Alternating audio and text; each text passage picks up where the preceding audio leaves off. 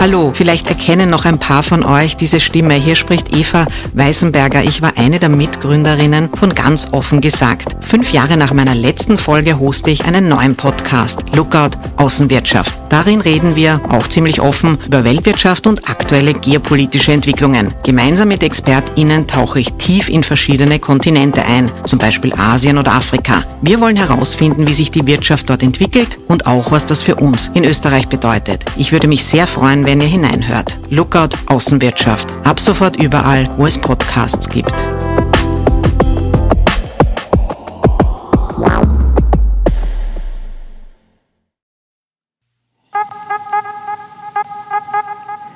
Willkommen bei ganz offen gesagt zu einer spannenden Folge mit einem tollen Gast, ZIP-2-Moderatorin Lou Lorenz Dittelbacher. Sie stellt uns ihr neues Buch vor, Der Preis der Macht – den Politikerinnen bezahlen. Wir sprechen also über Politik, Macht, Feminismus, Medien und Sexismus und über die Anfeindungen, denen quasi alle Frauen ausgesetzt sind, die in der Öffentlichkeit ihre Stimme erheben. Und wir überlegen, mit welchen Strategien wir uns dagegen wehren können. Zuvor aber noch eine entgeltliche Durchsage des Ministeriums für Nachhaltigkeit und Tourismus. Und zwar wollen wir euch heute auf eine Förderung aufmerksam machen, die jede umweltbewusste Privatperson beantragen kann.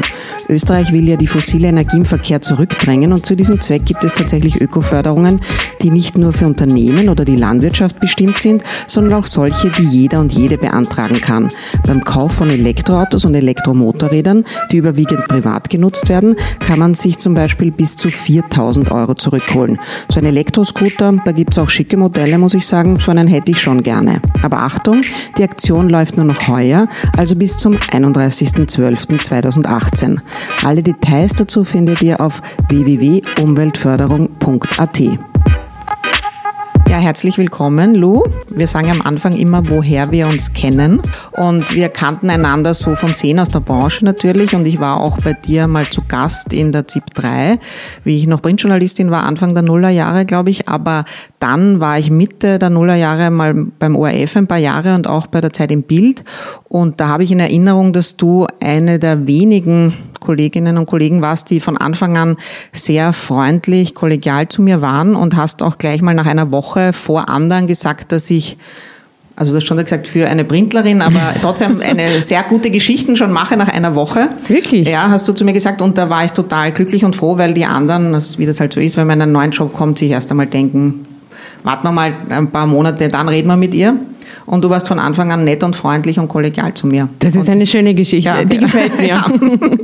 Also das, das ist meine Erinnerung an dich, wie wir uns kennengelernt haben, weil das hat mir damals sehr geholfen. Aber deswegen habe Danke, ich dich jetzt mich. nicht eingeladen, sondern weil du ein Buch geschrieben hast. Und zwar kommt das Ende September 2018 im Residenzverlag heraus, Der Preis der Macht, Gespräche mit acht ehemaligen Politikerinnen von Waltraud Glasnik über Susanne Ries, wie sie heute heißt, und äh, bis zu Gabi Burgstaller. Und die reflektieren ihre Zeit in der Politik und ihre Zeit an der Macht und auch über den Abschied von der Macht, vor allem aus Frauenperspektive. Und das kommt jetzt eben bald raus, ist sehr interessant und spannend, habe ich jetzt übers Wochenende gelesen. Und die erste Frage ist daher aufgelegt, was ist denn der Preis der Macht? Ähm, also den Preis der Macht definieren alle acht Frauen ganz unterschiedlich. Und ich glaube, wenn man noch acht Frauen fragen würde, wäre noch einmal ähm, achtmal anders. Ähm, der Titel, also auf den hat mich eigentlich Maria Rauch-Kallert gebracht. Die hat am Ende ihres Gesprächs, so als Resümee, ohne dass ich das Wort Preis für irgendetwas, für die Politik oder für die Macht erwähnt hätte, hat gesagt, äh, der Preis, den ich bezahlt habe, war hoch, aber er war es wert. Und das hat mich erstaunt. Also es war ein sehr gutes und offenes Gespräch mit Maria Rauch-Kallert, wie mit allen anderen auch. Aber es war für mich interessant, dass eine so starke Politikerin, die so wahnsinnig lange in der Politik war, das von sich sich aus einbringt. Sie ist Profi genug zu wissen, dass ich das verwende. Also sie hat auch überhaupt kein Problem damit gehabt.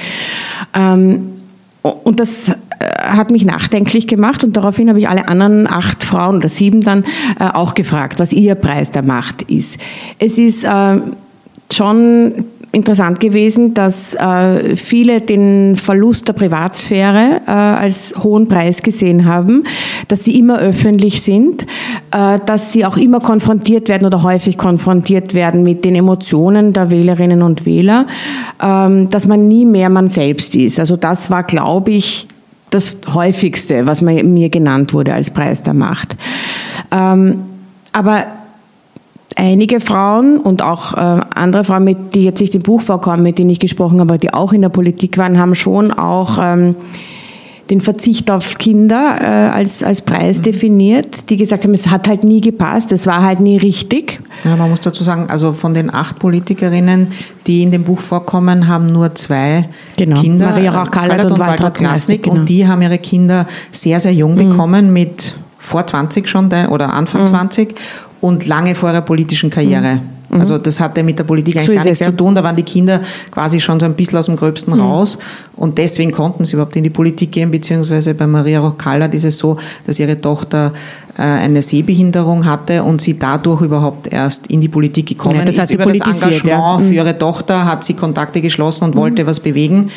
Und die anderen sagen eben alle in dem Gespräch, hat sich nicht ergeben. Oder manche wollten es auch nicht. Manche wollten es auch nicht, genau. Also ist natürlich nicht immer der Grund, aber es fällt schon ein bisschen auf. Ähm, es fällt total auf und es ist auch ganz klar, wenn ich da kurz ja. unterbrechen darf, aber wenn wir uns anschauen, wie es im Moment ist, also es haben äh, viele Politiker, viele Spitzenpolitiker Kinder, aber eher wenige Frauen und vor allem haben die keine kleinen Kinder. Und jetzt ganz aktuell zum Beispiel, äh, die Landwirtschaftsministerin hat im Juli ein Kind bekommen, das bedeutet, dieses Kind ist jetzt zwei Monate alt. Es gibt natürlich die Debatte, äh, darf man als Politikerin weg sein von äh, seinem Kind? Wie lange darf man weg sein? Wie schaut das Kind aus? Wie heißt das Kind? Äh, alle wollen mit über das sprechen. Bei Männern ist das gar nicht so. Und es ist sogar, ähm, würde einen Schritt weiter noch gehen und sagen, bei einem Mann, ob der jetzt Parteichef ist oder Minister, äh, würde man das ihm hoch anrechnen, wenn er sagen würde, ich bleibe jetzt zwei Wochen daheim. Das wäre eine Riesengeschichte für viele Zeitungen. Man würde sagen, das ist wirklich toll. Der kümmert sich so um sein Kind und um seine Frau und, und um die Familie. Dann mit dem Baby am Arm fotografieren lassen. Ja, genau. Ob es dann wirklich wickelt, ist eine andere Frage. Ja, wickeln nehme ich an, wird er schon einmal.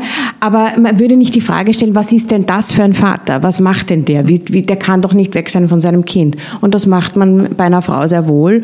Und ähm, Politikerinnen, die kleine Kinder haben, ähm, kennen dieses Problem der Zerrissenheit, so wie eben jede berufstätige Mutter das kennt, nur dass da halt meistens dann die Öffentlichkeit nicht mitredet. Und ich stelle mir das entsetzlich vor, wenn die Öffentlichkeit glaubt, sie hat ein Recht darauf zu beurteilen, ob diese Politikerin eine gute Mutter ist oder nicht, weil das hat nur ein Mensch zu beurteilen, nämlich das Betroffene äh, betroffene Kind und sonst überhaupt niemand. Aber ähm, da ist, glaube ich, die Akzeptanz noch nicht so da. Ja. Und man muss aber auch sagen, dass ja auch Männer einen Preis für die Macht bezahlen. Zum Beispiel, dass sie ihre Kinder fast nie sehen. Ja. Die Öffentlichkeit fragt das nicht nach, es hm. interessiert mhm. keinen, aber es gibt ja sehr viele Politiker, die drei oder sogar vier Kinder haben, die auch 20 Jahre in der Spitzenpolitik mhm. sind und das kann man keiner erzählen, dass die sehr viel Kontakt zu ihren Kindern hatten, mhm. einfach weil sie kommen nach Hause, wenn die Kinder schon schlafen und in der Früh stehen sie vielleicht noch mit ihnen gemeinsam auf, aber sind dann ja schon wieder am Telefon. Mhm. Also insofern, außer vielleicht von weiß ich nicht, halb sieben bis sieben mhm. gibt es fast keinen Kontakt und die Politik verlangt ja auch immer noch, dass man am Wochenende seinen Wahlkreis ja, betreut mhm. und dann im Bezirk was macht und so weiter. Also ja, dann kann man die Kinder vielleicht mal mitnehmen, aber die langweilen sich ja dann auch am mhm. Weinfest also auch Männer zahlen, glaube ich, einen Preis, nur der wird nicht so diskutiert oder vielleicht reflexieren sie es auch gar nicht selber so, weil sie erst dann in der Pension draufkommen, aha, meine Kinder kenne ich eigentlich gar nicht. Mhm. Ja, sicher, also natürlich zahlen Männer auch einen Preis dafür, jetzt nicht nur was die Kinder anbelangt, sondern generell, ist eh logisch. In dem Moment, wo ich in die Öffentlichkeit gehe, in dem Moment, in dem ich was von meinem Privatleben hergebe, äh, äh, zahle ich einen Preis und zwar mitunter einen hohen und ähm, ich möchte auch nicht wissen, wie es Politikerkindern in der Schule geht. Also das ist auch so eine Sache, wo ich mir denke, puh, das äh, wird auch wahrscheinlich zu stark ausgeblendet. Wir kannten das ja ähm, beim, bei der Tochter des ehemaligen Bundeskanzler Gusenbauer, die hatte sicher ein Problem, aber ich glaube, äh, also alle Bundeskanzler bis auf den jetzigen der Vergangenheit hatten Kinder. Ich glaube nicht, dass die es so leicht hatten. Und die meisten Politiker, also eigentlich fast alle, haben ihre Kinder rausgehalten aus der Politik Bundeskanzler meine ich jetzt. Und ich halte das für eine wichtige und richtige Entscheidung. Heißt aber noch lange nicht, dass im Kindergarten, in der Schule und dann vor allem in der schwierigen Zeit der Pubertät dann nicht äh, das eine oder andere äh, dem Kind zugefügt wird, das sehr schmerzhaft ist. Könnte vielleicht das nächste Buch sein, Kinder von Politikern? ähm, weil es gibt ja, also ich weiß nicht, ob der ein Buch geschrieben hat oder nur Interviews gegeben hat. Ich habe nur Interviews gelesen, die Söhne von Helmut Kohl, mhm. die haben der hat ein Buch und die haben eine besonders äh, dramatische Geschichte, weil ja dann auch die Mutter schwer krank war und dann auch gestorben ist, dass die haben schon öffentlich quasi mit ihrem Vater abgerechnet und wie die ihre Kindheit schildern, die ja auch zur Zeit der RAF stattgefunden hat unter totaler Polizeibewachung mhm. und sie durften dann auch zu Freundesgeburtstag nicht mehr gehen, weil die Eltern von den Freunden gesagt haben, ja, aber wenn dann da die Staatspolizei überall rund ums Haus lauern muss, dann geht das nicht für mhm. uns und das wollen wir nicht. Und gleichzeitig aber ja dann kein Vater da war, der das mit ihnen besprochen hat, sich um sie gekümmert hat, sondern sie konnten es vielleicht mit der Polizei besprechen, aber nicht mit ihrem Vater. Das war schrecklich. Ja, glaube ich sofort. Ja. Da zahlen dann die Kinder den Preis der Macht und nicht nur der Betroffene. Kommen wir zurück zum Thema Politikerinnen. Was ist denn der Aufschlag für Frauen sozusagen? Also wir haben gerade gesagt, Männer zahlen auch einen Preis für die Macht, aber Frauen zahlen ja noch mehr. Kommt zumindest in dem Buch raus. Also alle Frauen sagen schon, für Frauen ist es noch mal härter. Also ganz grundsätzlich gehen, glaube ich, Frauen ähm, ganz anders damit um, wenn sie ein Angebot bekommen. Also das zieht sich auch so durch, dass äh, viele Frauen ähm, sagen, eine Frau denkt erst einmal lang drüber nach, kann ich das oder kann ich das nicht. Dann kommen Selbstzweifel ins Spiel. Ähm, und viele von den Frauen, mit denen ich gesprochen habe, haben gesagt, das passiert bei Männern seltener. Männer sagen mal erst ja und denken dann darüber nach, wie sie dorthin kommen und ob sie das schaffen.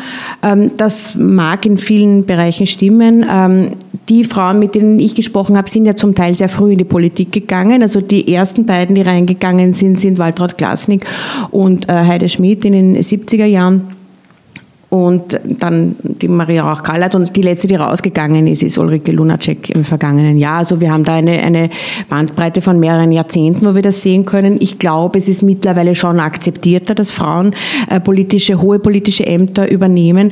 Also da hat man es ganz am Anfang sicher schwerer gehabt. Also da ähm, zum Beispiel Maria Rauch-Kallert spricht auch von dieser Anpassung über Kleidung, also dass sie halt eigentlich wahrgenommen hat. Man hat nur Kostüme und eventuell noch Hosenanzüge getragen, aber eher Kostüme. Farblich ähm, auch eine totale Anpassung. Kennt man eh jetzt auch, auf Podien ist das ja auch oft so, dass, dass, dass ähm, Frauen dann genau die gleiche Farbe Bläser anhaben.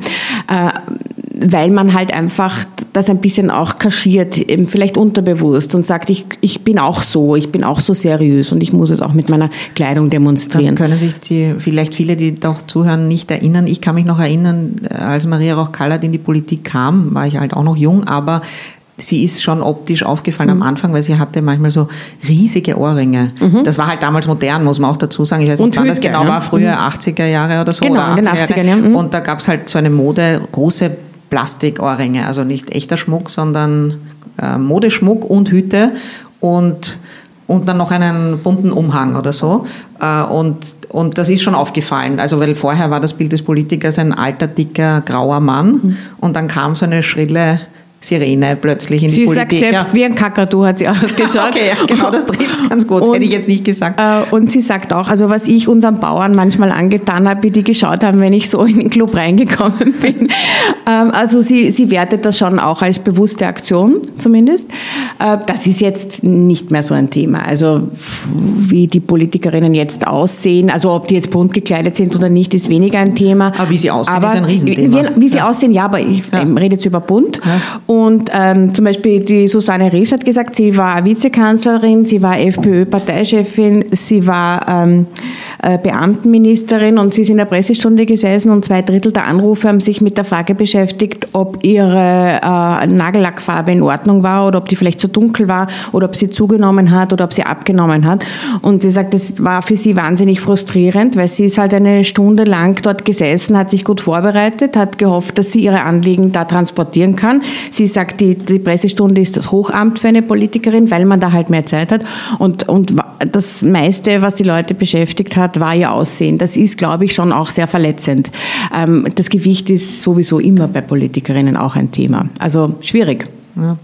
Ähm okay, das Aussehen wird härter beurteilt, wobei ich das Gefühl habe, dass in den letzten zehn Jahren auch Männer, Politiker nach ihrem Aussehen beurteilt werden, wobei das eine blöde Art der Gleichberechtigung ist, statt dass man Frauen nach dem, was sie sagen, beurteilt, beurteilt man jetzt Männer auch nach dem Aussehen. Also es ist eigentlich eine eher eine schlechte Entwicklung.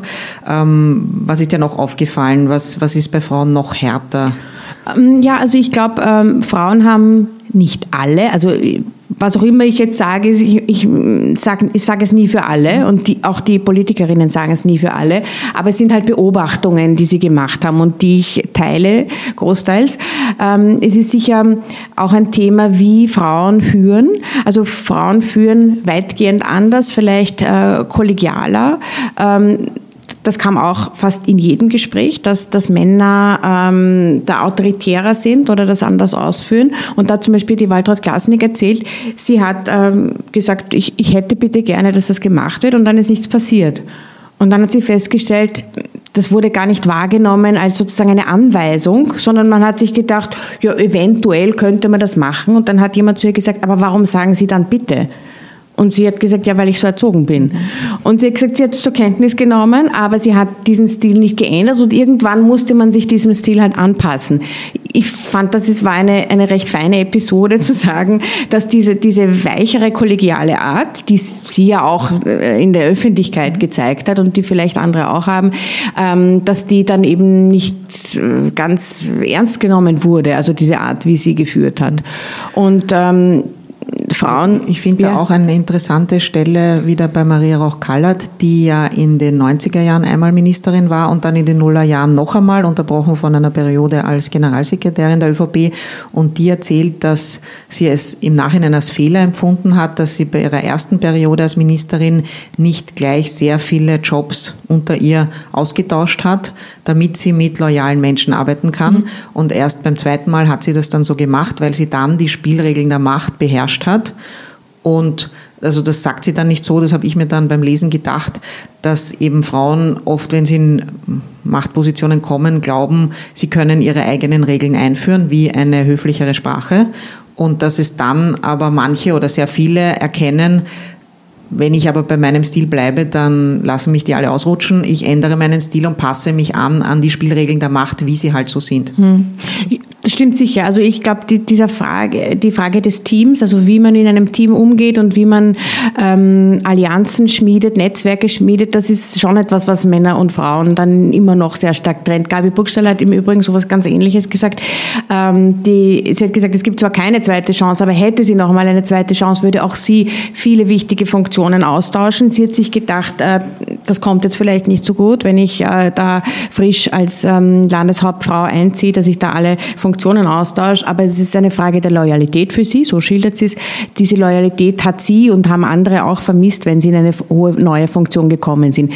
Äh, auch äh, Waltraud Glasnick erklärt für mich nachvollziehbarer, als es vorher war, warum sie nicht Landeshauptmann genannt werden wollte, weil sie gesagt hat, ich habe so viele andere Probleme gehabt, es waren so viele andere Fragen, äh, wo ich akzeptiert werden musste, das war meine geringste Sorge.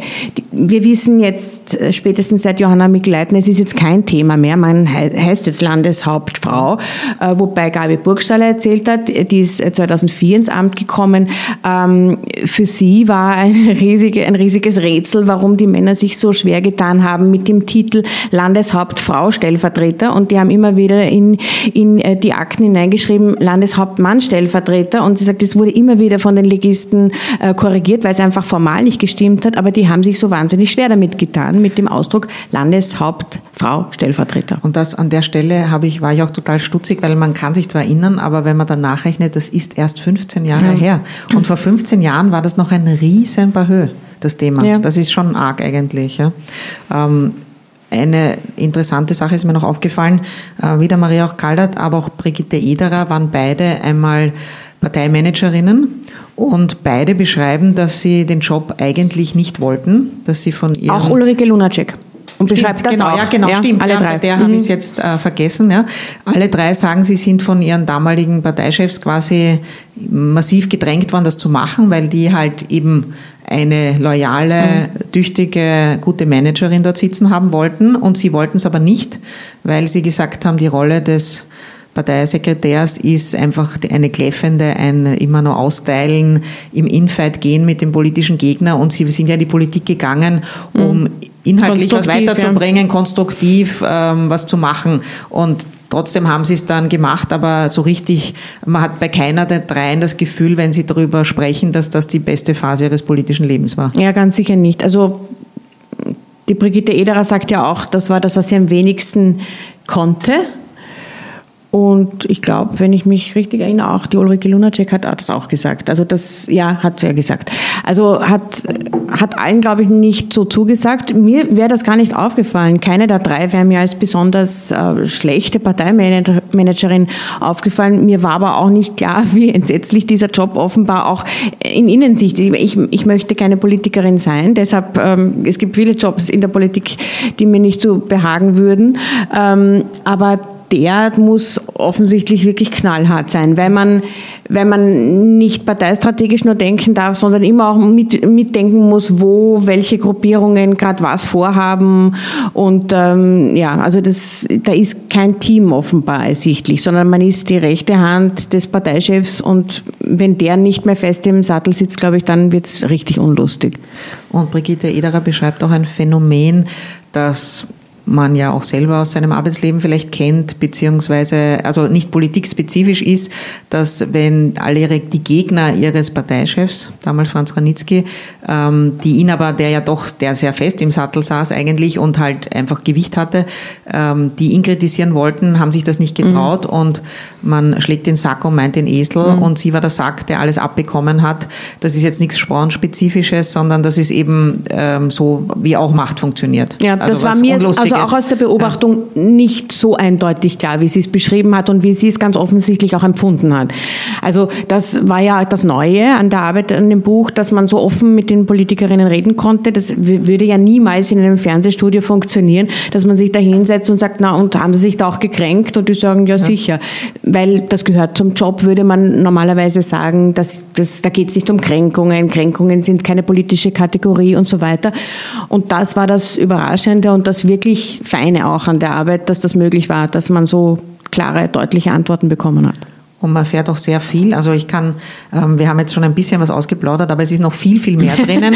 Wirklich viele Geschichten, die Sie noch nie erzählt haben, glaube ich. Also ja, ich wusste vieles so. nicht. Mhm. Ähm, zu einem Punkt komme ich jetzt noch, also eine verrate ich noch, aber dann ähm, ja, kommen wir mal auch in die Jetztzeit. ähm, aber ich kann versprechen, wirklich lesen, Residenzverlag, der Preis der Macht von Lou Lorenz Titelbacher. Es sind noch irrsinnig viele kleine Details drinnen, die man so noch nie gelesen hat. Also es ist wirklich eine unglaubliche Offenheit. Da hast du es wirklich geschafft, auch das Vertrauen dieser Ex-Politikerinnen zu erringen, die ja tendenziell alle ähm, nicht unbedingt jetzt so sehr Journalisten und Journalistinnen mögen, oft Na. aus ihren Erfahrungen, sagen wir es mal so. Gott, jetzt komme ich noch zu der einen Geschichte, die ich noch erzählen wollte, weil ich es in dem Fall besonders äh, interessant fand, wie, viel, wie offen sie gesprochen hat, und zwar Waltraud Glasnick, mhm. weil von der wusste ich am wenigsten solche mhm. Details, weil die war ja immer so...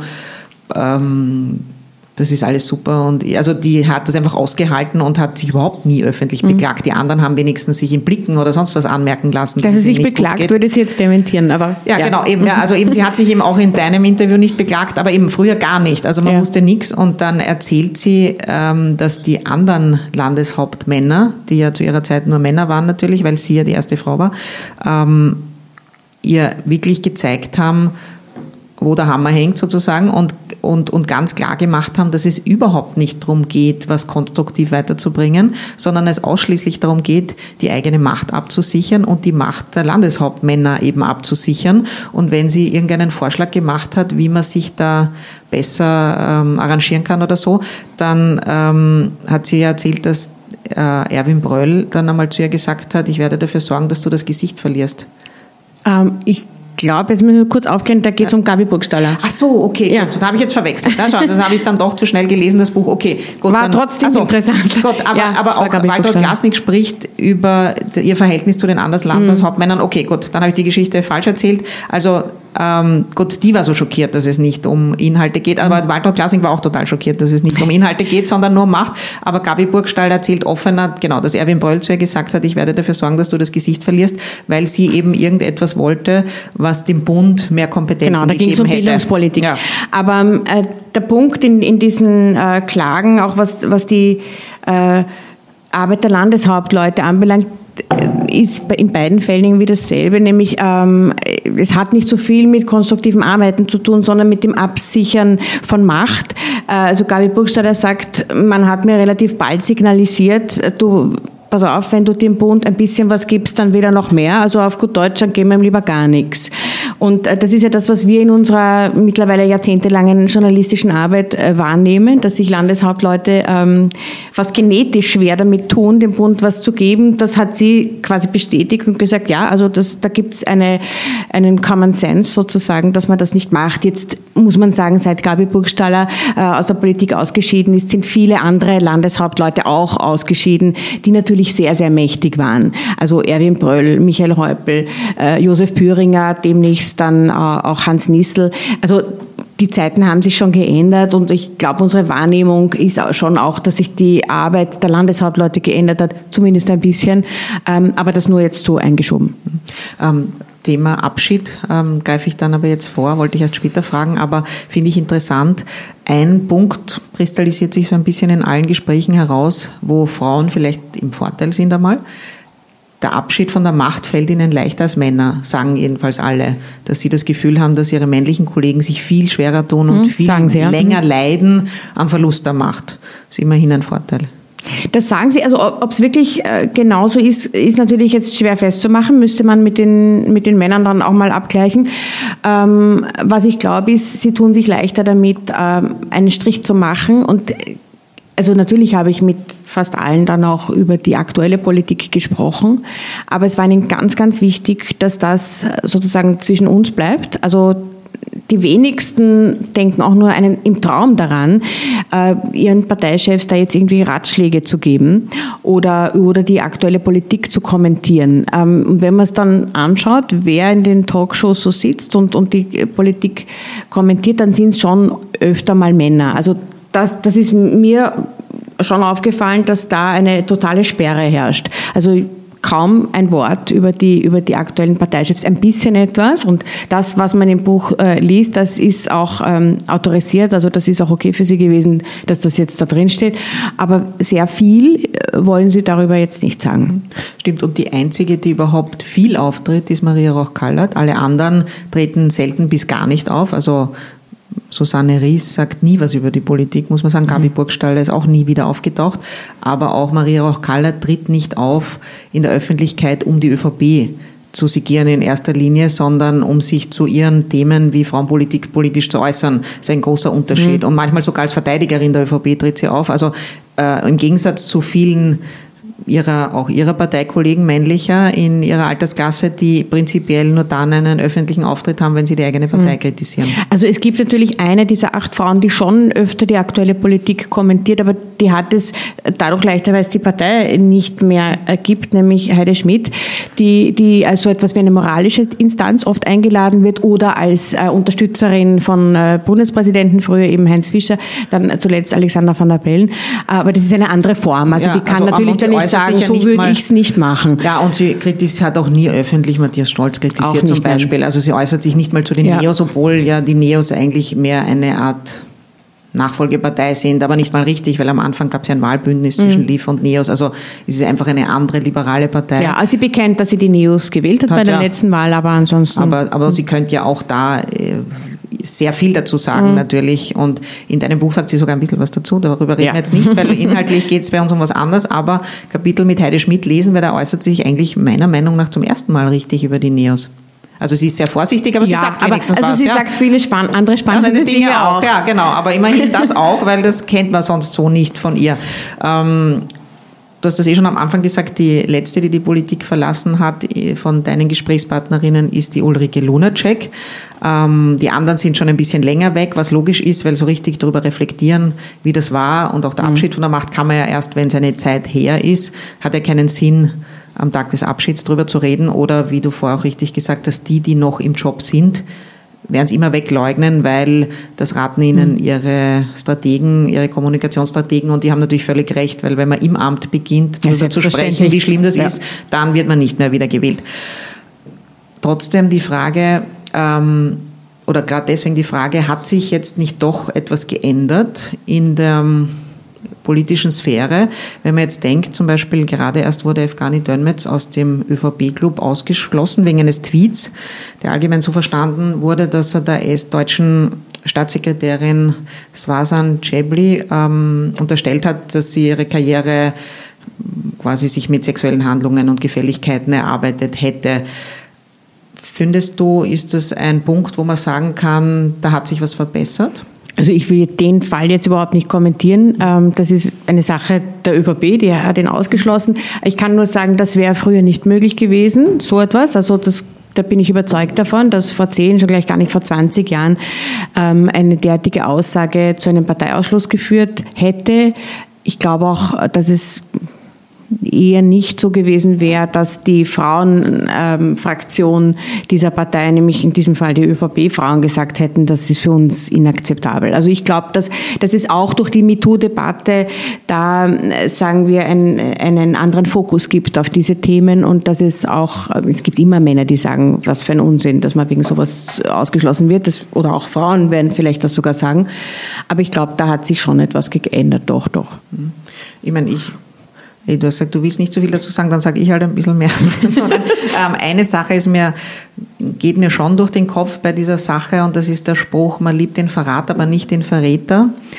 Ähm, jetzt komme ich mit lauter solchen ähm, Weisheiten vorher schon, man schlägt den Sack und den Esel, aber ähm, das soll heißen, ähm, dass ja Evgani Dönmetz nicht aus der ÖVP kommt, sondern erst im letzten Wahlkampf angeworben wurde, ähm, um auf die Liste zu kommen, weil man, weil Sebastian Kurz eben ein breites, buntes Spektrum von verschiedenen Persönlichkeiten auf seiner Liste haben wollte, was sich ja auch dann im Wahlergebnis offensichtlich positiv ausgewirkt hat.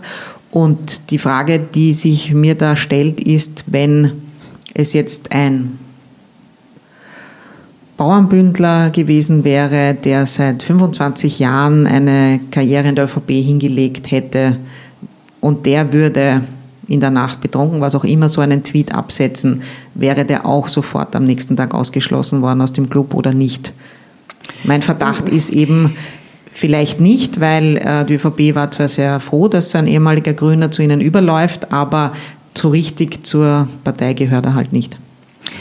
Weiß ich nicht. Also das kann ich jetzt nicht sagen. Ich glaube, dass ähm, in Parteien wie SPÖ und ÖVP, die es so lange gibt, da eine andere Parteidisziplin mal generell gibt, man redet halt dann auch nicht so laut. Das heißt, man redet vielleicht auch nicht so laut und schimpft nicht so laut auf Twitter oder Facebook. Wäre vielleicht auch ein, ein Gedanke, mhm. weiß ich nicht, ja. Dass man halt, dass man das gewohnt ist, dadurch, dass die Partei so groß ist und einen Landeschef gibt und einen Bund gibt und, äh, und, und einen äh, Bundesparteichef gibt. Das Gleiche kann man natürlich jetzt über die Gewerkschaften, Arbeiterkammer und SPÖ auch sagen, ja. Bei so großen Parteien, die so kleinteilig irgendwie äh, organisiert sind, ähm, könnte schon sein, dass das auch ein Grund ist, dass man sagt, man hält sich dann zurück, wenn das Mikro auf ist. Und das Mikro ist halt auf, wenn ich auf Twitter bin. Aber ich weiß es nicht, schwer zu sagen.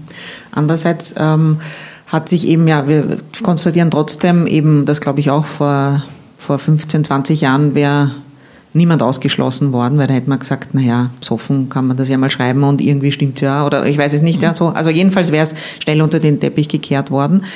Andererseits hat ja das, ähm, haben Social Media einfach das politische Klima extrem verschärft und die politische Kommunikation extrem verschärft und das trifft ja nicht nur, aber in viel vehementerer Weise Frauen als Männer und Du bist ja auch eine öffentliche Person als erfolgreiche äh, TV-Moderatorin äh, und Interviewerin. Bist du ja auch nicht nur Privatperson. Ähm, trifft dich das auch? Hast, bekommst du auch manchmal den Hass im Netz zu spüren? Ja, ich glaube, jede Frau, die in der Öffentlichkeit steht, bekommt manchmal den Hass im Netz zu spüren. Also das kommt darauf an, was man gerade macht.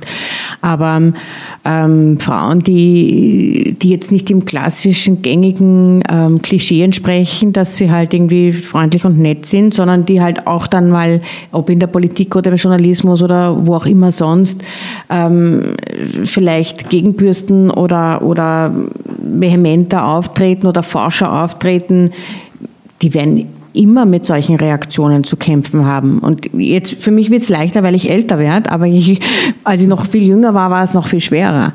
Weil eine junge Frau, eine ganz junge Frau, und ich habe mit 25 begonnen, in der Zeit im Bild, am Bildschirm aufzutreten, die hat ja überhaupt einem Mann, der älter ist, nichts zu sagen und, und keine Einwände zu geben und schon gleich überhaupt nicht zu unterbrechen. Also das sind schon, das sind schon Maßstäbe, die da an, an Frauen angelegt werden, die differieren von den Maßstäben, die an Männern angelegt werden. Also das ist und so. Welche Strategien hast du da entwickelt, um dich dagegen zu wappnen? Dass mich das nicht so trifft, oder? Ja.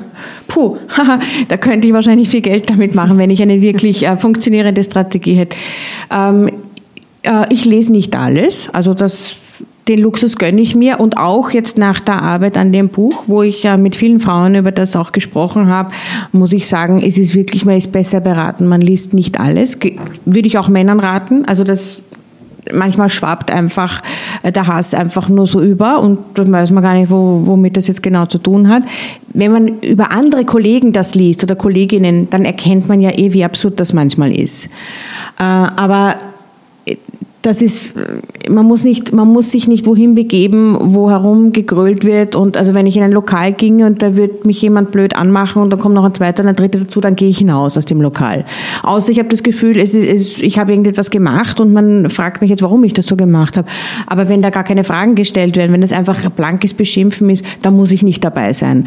Äh, und das, das tut der Seele auch nicht gut. Man muss sich nicht mit all dem konfrontieren. Aber es ist, äh, natürlich trifft es einen. Ja, logisch. Also wenn ich jetzt sagen würde, trifft mich nicht, wenn mich jemand beleidigen will. Es ist nur, man kann, man kann eine Strategie entwickeln, dass man sagt, wer ist das, der mich da beleidigt? Und wenn der sich ähm, hinter einem Decknamen versteckt, wenn der kein Bild hat, wenn der keinen Namen hat, naja, dann wird der wohl einen Grund haben, warum er das macht. Also man erkennt ja oft auch die Absicht dahinter, äh, dass es dann nur um Irritation geht oder um Beleidigung oder dass vielleicht sogar jemand ist, den man kennt, der da beleidigt. Also das also halte ich auch nicht für ausgeschlossen. Ein gutes Bild mit dem Lokal, aber einen, einen kleinen Unterschied gibt schon, weil die Strategie ja sowohl bei dem Lokal, aber auch auf Social Media ist ja starke Frauen wie dich mundtot zu machen und diese Politikerinnen so einzuschüchtern, dass sie eben nicht mehr laut ihre Stimme erheben und dass sie entweder lieb, nett und geschmeidig sind oder einfach den Mund halten.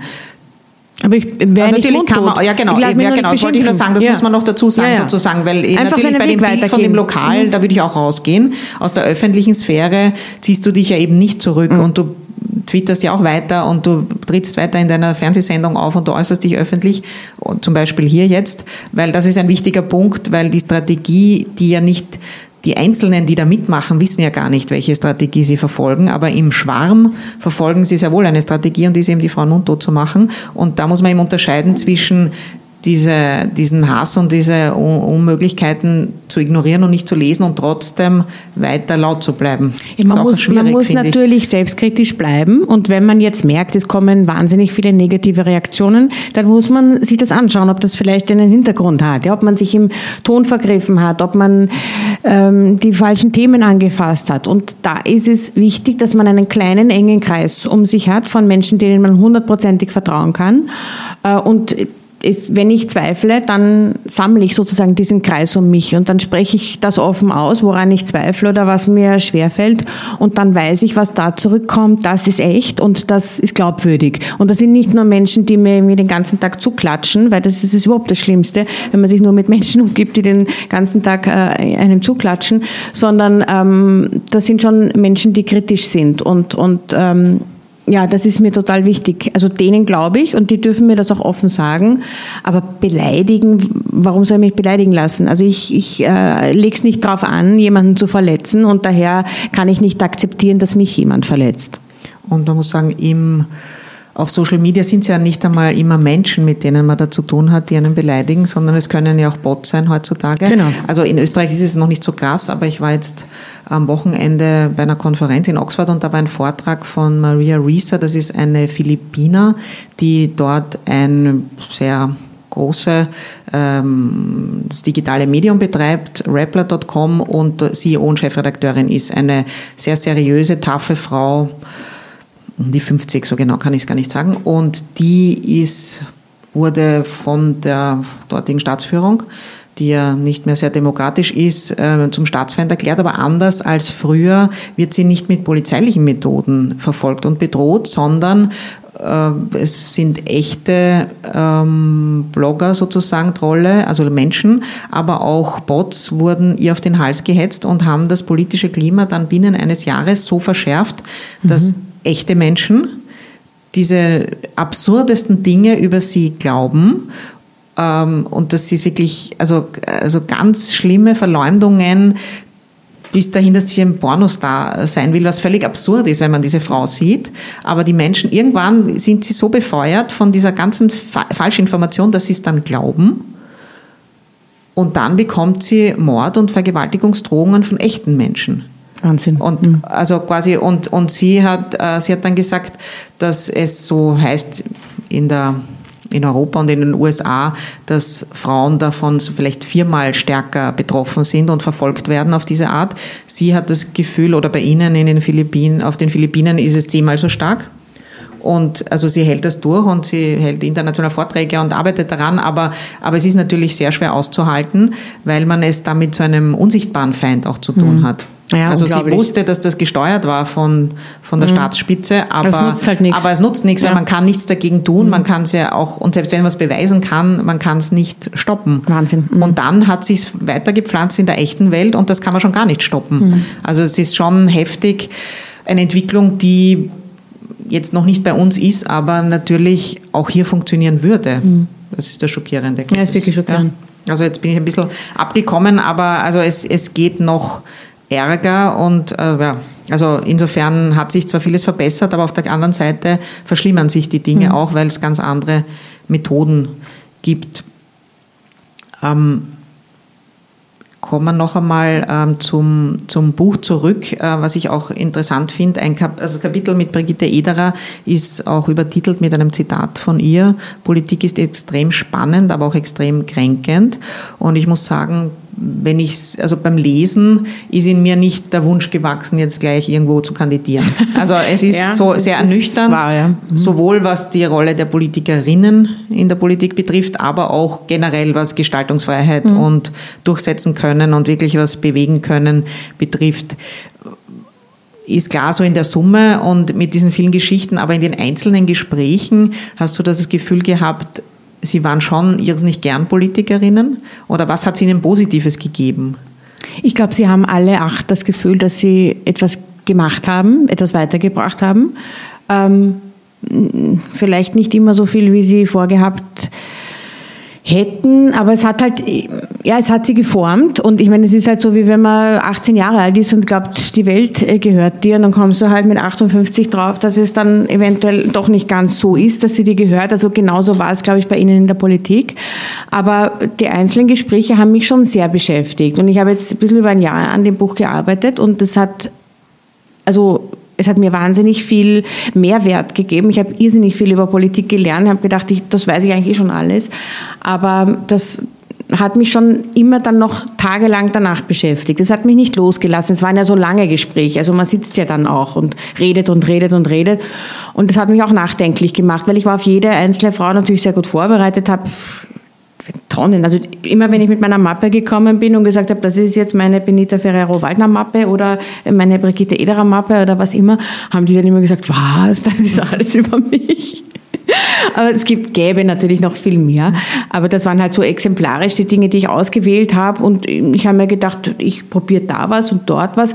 Ähm, aber ich hätte nie gedacht, dass so viel zurückkommt und so viel Persönliches auch und, und so viel, ähm, was mit Emotionen halt zu tun hat. Und ja, also ich glaube, man lernt dann schon etwas, wenn man das Buch liest. Dass es vielleicht nicht so leicht ist, wie, wie man glaubt. Hm. Kommen wir noch kurz zu deinen eigenen Erfahrungen. Ähm, du hast ja auch eine tolle Karriere als Journalistin.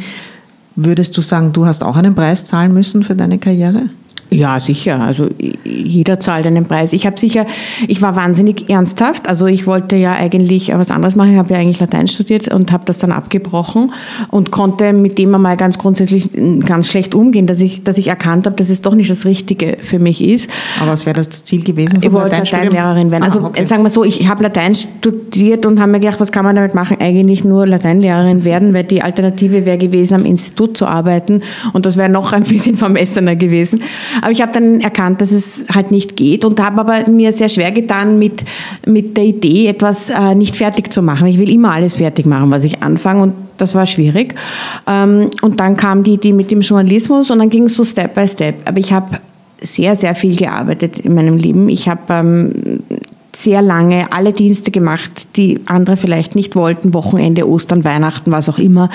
Ähm, ich habe, ähm, als ich noch beim Privatfernsehen gearbeitet habe, 16 Tage am Stück gearbeitet, ohne dass ich da irgendwie was verlangt hätte dafür. Mir war das wurscht. Ich habe einfach mich dauernd gemeldet, wenn wer ausgefallen ist.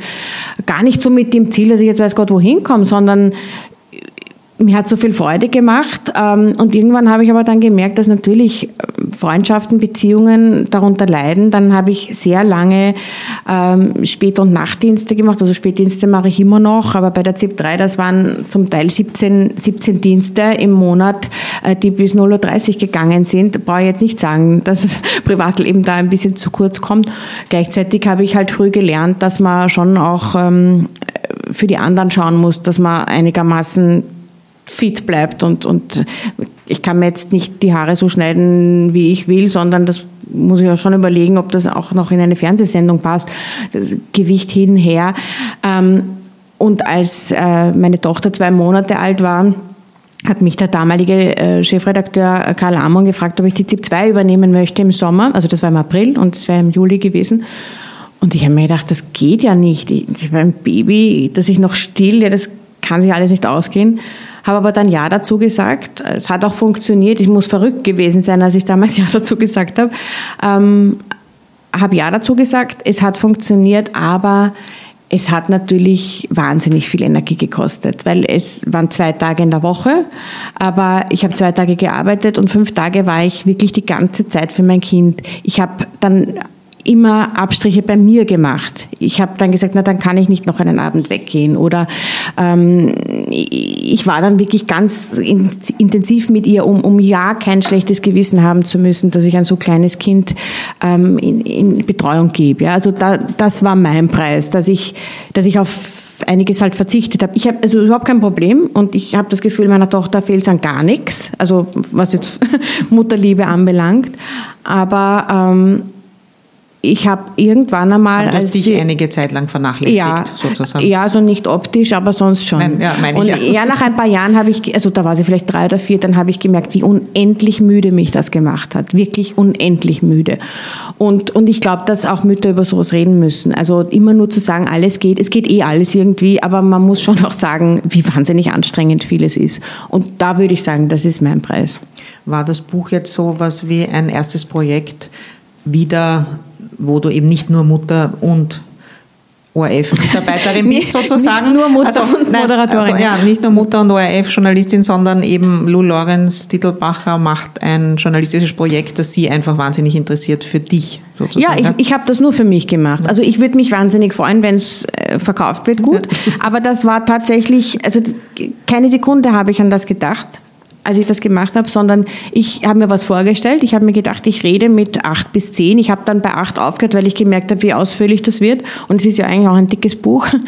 Ähm, bei acht Frauen habe ich aufgehört. Ich rede mit diesen acht Frauen und ich will von denen was wissen. Und das hat mir wirklich Riesenspaß gemacht, so lange Gespräche führen zu können. Wirkliche Gespräche und, und äh, auch mich auszuprobieren, in dem ähm, indem man Knöpfe öffnet, die, die ich so nie öffnen konnte, weil in einem sechs bis acht Minuten Interview kann man solche Knöpfe gar nicht öffnen, schon gar nicht, wenn das Gegenüber ja gar nicht öffnen will. Aber da wollten ja beide. Und ich wollte vielleicht noch ein bisschen mehr und das ist in 70 Prozent der Fällen sicher auch gelungen. Und das war eine wirklich tolle Arbeit. Und ja, es ist meins. Also es ist auch etwas, und das hat mich auch gereizt, ich kann es festhalten, ich kann es anfassen. Fernsehen ist halt sehr flüchtig. Ja, also das ist morgen dann schon versendet und in einer Woche kann sich kaum jemand mehr erinnern und in einem Jahr ist es meistens wirklich wurscht.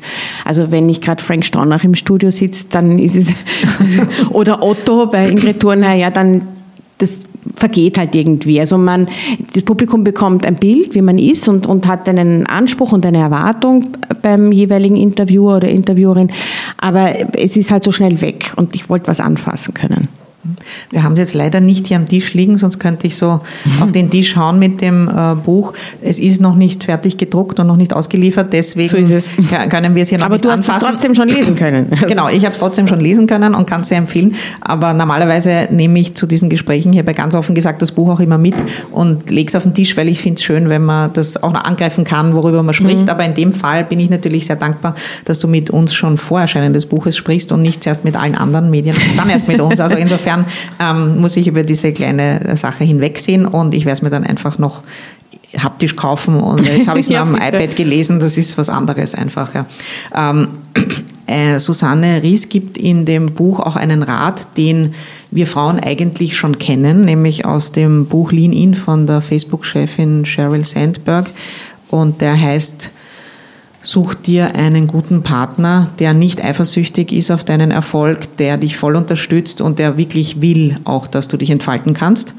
Ähm, also quasi, dass Frauen Karriere am Standesamt machen, aber nicht in dem Sinn, wie man es früher gemeint hat, man heiratet den Doktortitel mit, sondern man ähm, braucht eben einen Partner, und Männer oder auch, also quasi auch bei gleichgeschlechtlichen Partnerschaften, jeder alle brauchen einen Partner oder eine Partnerin, die sie voll unterstützt in der Karriere. Und Männer hatten das halt über viele Jahrzehnte und Jahrhunderte, die Frauen, die ihnen die Karriere ermöglicht hat. Und wenn Frauen Karriere machen wollen, brauchen sie auch einen Partner oder eine Partnerin, die sie voll dabei unterstützt oder ihnen jedenfalls nicht im Weg steht, sagt Susanne Ries in dem mhm. Buch und ähm, sagen eben viele weltweit erfolgreiche Frauen. Siehst du das auch so? Und seit wann weißt du das? Hm, also ja, sehe ich auch so. Also ein, ein Partner, der einen hemmt, der das wird auf die Dauer kann nicht gut gehen, eh logisch. Also wenn ich, wenn ich das auch nur empfinde und noch gar nicht ausspreche, aber wenn ich empfinden würde, dass mein Partner mich in irgendeiner Weise hemmt, äh, dann wird das etwas mit mir machen. Ähm, auch nur im Gedanken. Also es würde mich vielleicht wegtreiben von ihm. Und dann äh, ist diese Beziehung irgendwann zu Ende. Ähm, muss auch gar nicht sein, dass das dann sozusagen der unmittelbare Anlass war, aber dann fehlt mir ja etwas in meiner Beziehung, wenn mein Partner mich nicht unterstützt.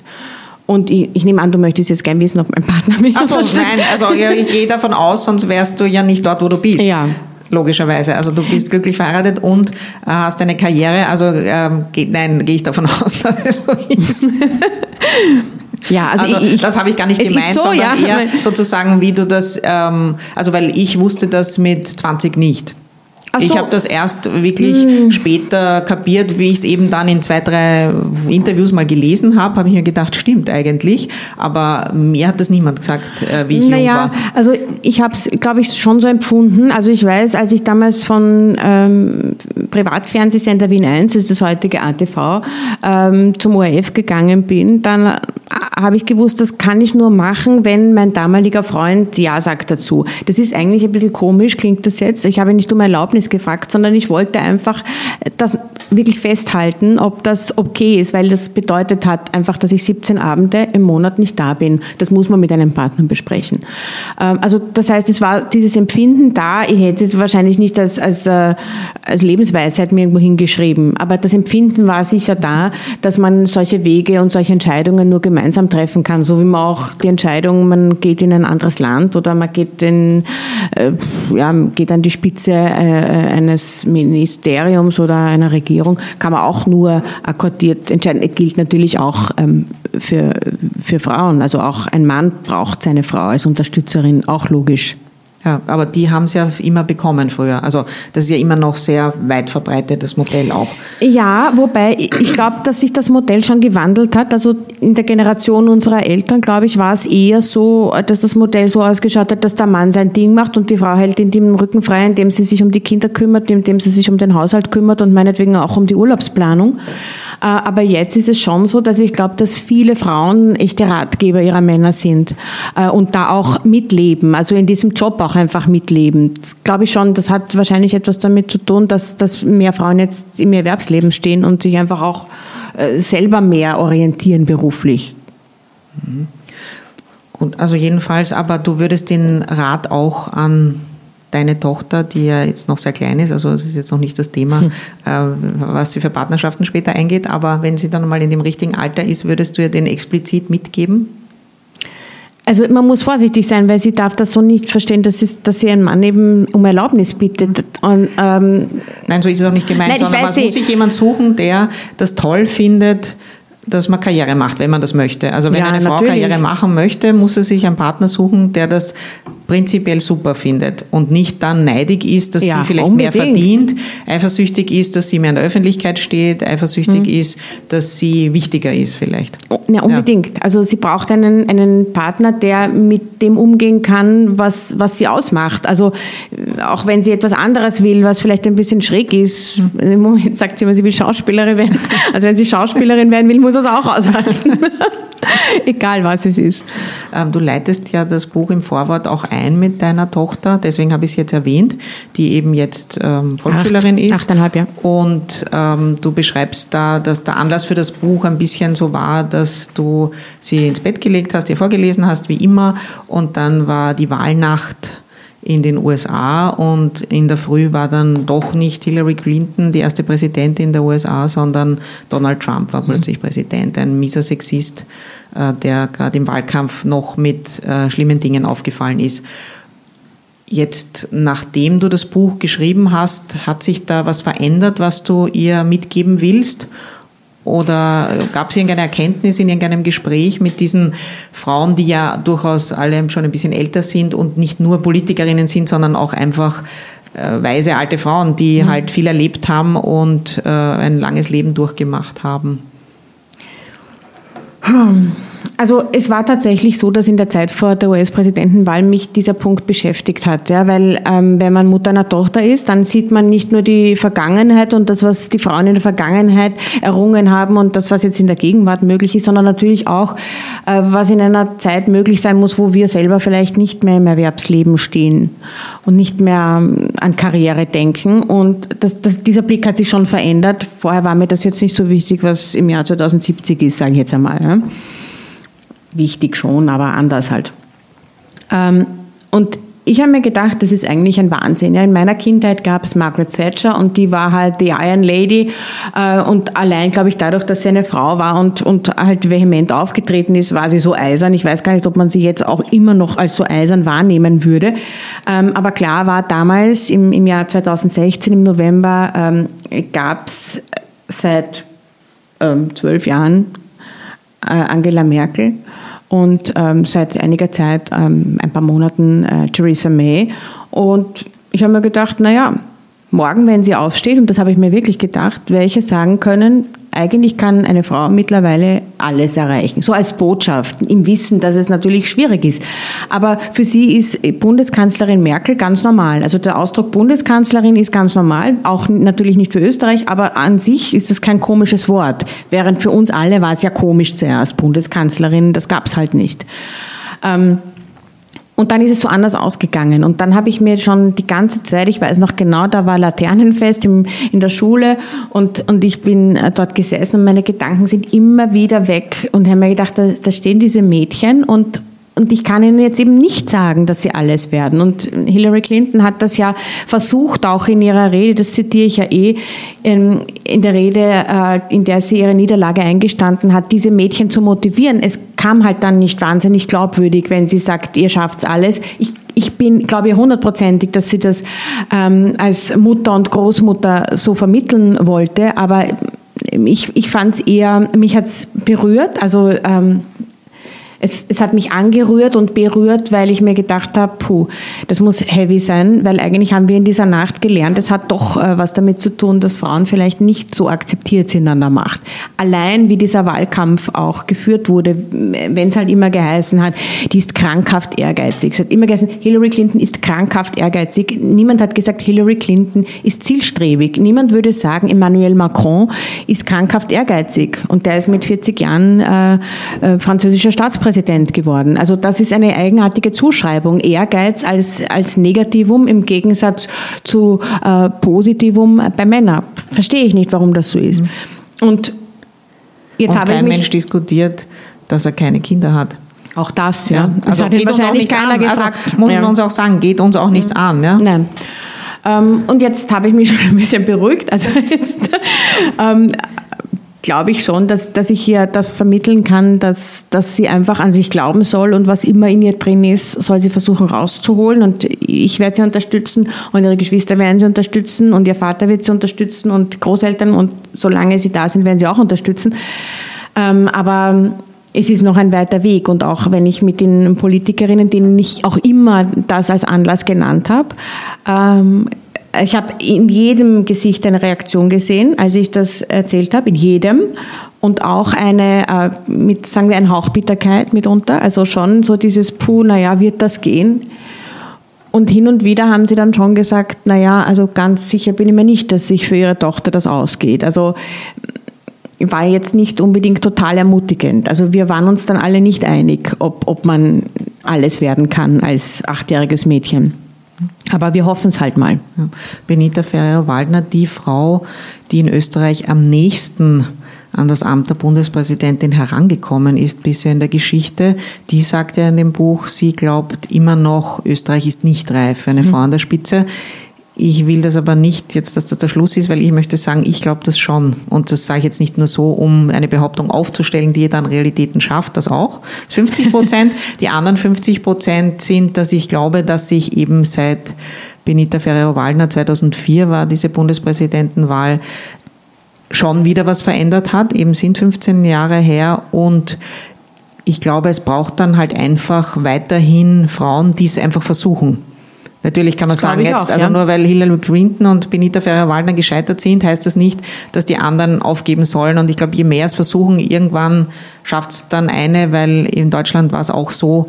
Und manchmal sind das Situationen wie bei Merkel, wenn halt alles in Scherben liegt, dann sagen sie, nehmen wir die irgendeine und die räumen wir dann nach drei Jahren wieder weg und dann entpuppen sie sich halt als nicht. so mhm. hartnäckig wie Angela Merkel und du kriegst sie nie wieder weg und das ist dann gut und so, es braucht dann natürlich auch ein paar oftmals Zufälle, aber ich glaube schon, dass selbst das konservative Österreich das gut aushalten würde und die kommt in dem Buch natürlich noch nicht vor, weil sie ja äh, gerade erst so richtig in ihr Amt losstartet, aber man sieht schon, an Johanna Mikl-Leitner, dass das geht. Also wer hätte gedacht vor drei Jahren, was, wie es nach Erwin Bröll weitergeht. Ja? Also und dass, dass das so, dass er quasi über einen Sommer vergessen ist in gewisser Weise und dass äh, eine Frau da selbstverständlich regiert und nicht angefeindet wird und nicht angezweifelt wird in ihrer Kompetenz. Das finde ich schon ein, ein positive, eine positive Entwicklung in, was die Frauen in der Politik und an der Macht betrifft. Ich möchte aber was ganz Wichtiges dann noch hinzufügen. Du sagst, es, es braucht äh, Frauen, die das immer wieder probieren. Das braucht's, aber ich glaube, an denen fehlt es eh nicht so. Es braucht vor allem Parteistrukturen, Parteichefs, die das ermöglichen. Ähm, bei der letzten Nationalratswahl war von sechs ähm, Spitzenkandidaten von wählbaren Parteien jetzt, also die potenziell äh, realistische Chancen hatten, in den Nationalrat einzuziehen, war eine weibliche Kandidatin. Und ähm, von, bei der Bundespräsidentenwahl war auch von sechs Kandidaten eine Frau weiblich und die wurde nicht von den drei größten Parlamentsparteien aufgestellt.